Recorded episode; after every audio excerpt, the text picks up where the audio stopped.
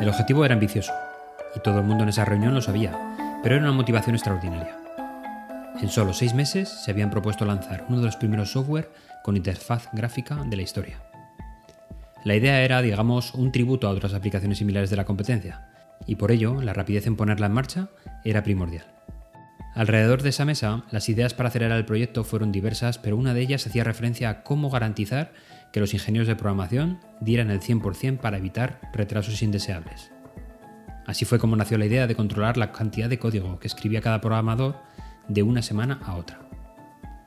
Diseñaron un formulario que cada ingeniero debía presentar cada viernes, que incluía el número de líneas de código que se había escrito esa semana. Bill era el principal diseñador de la interfaz de usuario. Pensaba que las líneas de código eran una medida tonta de la productividad del software. Su objetivo era escribir un programa lo más pequeño y rápido posible, y que la métrica de las líneas de código solo fomentaba la escritura de un código descuidado, hinchado y roto. Estaba trabajando en la optimización de la programación, y había reescrito el código completamente, reutilizando un algoritmo más simple y general que, después de algunos ajustes, hacía que las operaciones de regiones fueran casi seis veces más rápidas. Como conclusión, la reescritura también ahorraba unas 2.000 líneas de código. Estaba dando los últimos toques a la optimización cuando llegó el momento de rellenar el formulario de gestión por primera vez.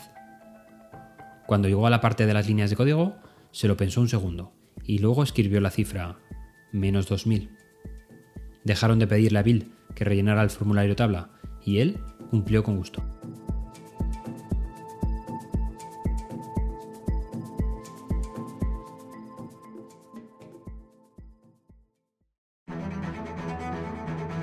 Ya hablamos en un capítulo anterior de las tablas, pero realizamos un análisis un poco diferente en este capítulo. Hoy hablamos de su diseño. Las tablas nos permiten presentar datos, bien sean números o palabras organizados en filas y columnas. Casi siempre son una buena elección frente al texto plano, pero la elección frente a los gráficos no está siempre clara. Usaremos gráficas cuando nuestro objetivo sea mostrar tendencias. La tabla debe ser un ente independiente, transmite algún mensaje incluso si la leyéramos por sí sola, sin ningún contexto de la presentación. Diseccionemos la anatomía de las tablas. El título debería contener toda la información posible acerca de los datos que contenemos.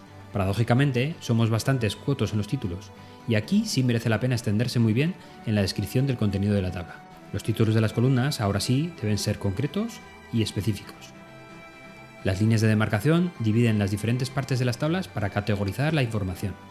Y por último, algo que no usamos siempre pero que es muy útil, las notas de pie de tabla nos permiten hacer pequeñas remarcas. La más habitual es hacer referencia al origen de los datos presentados. ¿Y cómo formateamos las tablas? Las categorías de comparación serán presentadas verticalmente, no horizontalmente, atentos, es un error que cometemos todos.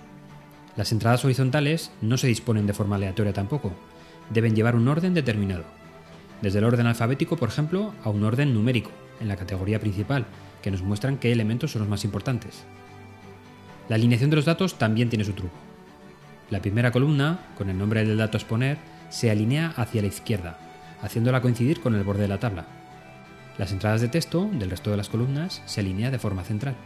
Las entradas numéricas se alinean a derecha en caso de números enteros y si contienen decimales se alinean a la posición del signo decimal, para ver todos los números en la misma columna. Las líneas que separan las filas y las columnas tienen especial interés, aunque no hay reglas fijas, se recomienda su uso en presentaciones, pues ayudan a la audiencia de las últimas filas a leer mejor los datos. Si por ejemplo presentáramos la misma tabla en un texto escrito, no haría falta esta sobrecarga.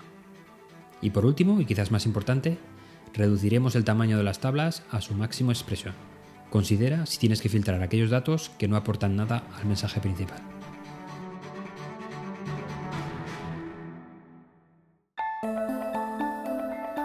Bill Atkinson trabajó en Apple de 1978 a 1990. Durante uno de sus desarrollos, acababa de hallar un algoritmo con el cual podían dibujarse círculos y óvalos sobre la pantalla.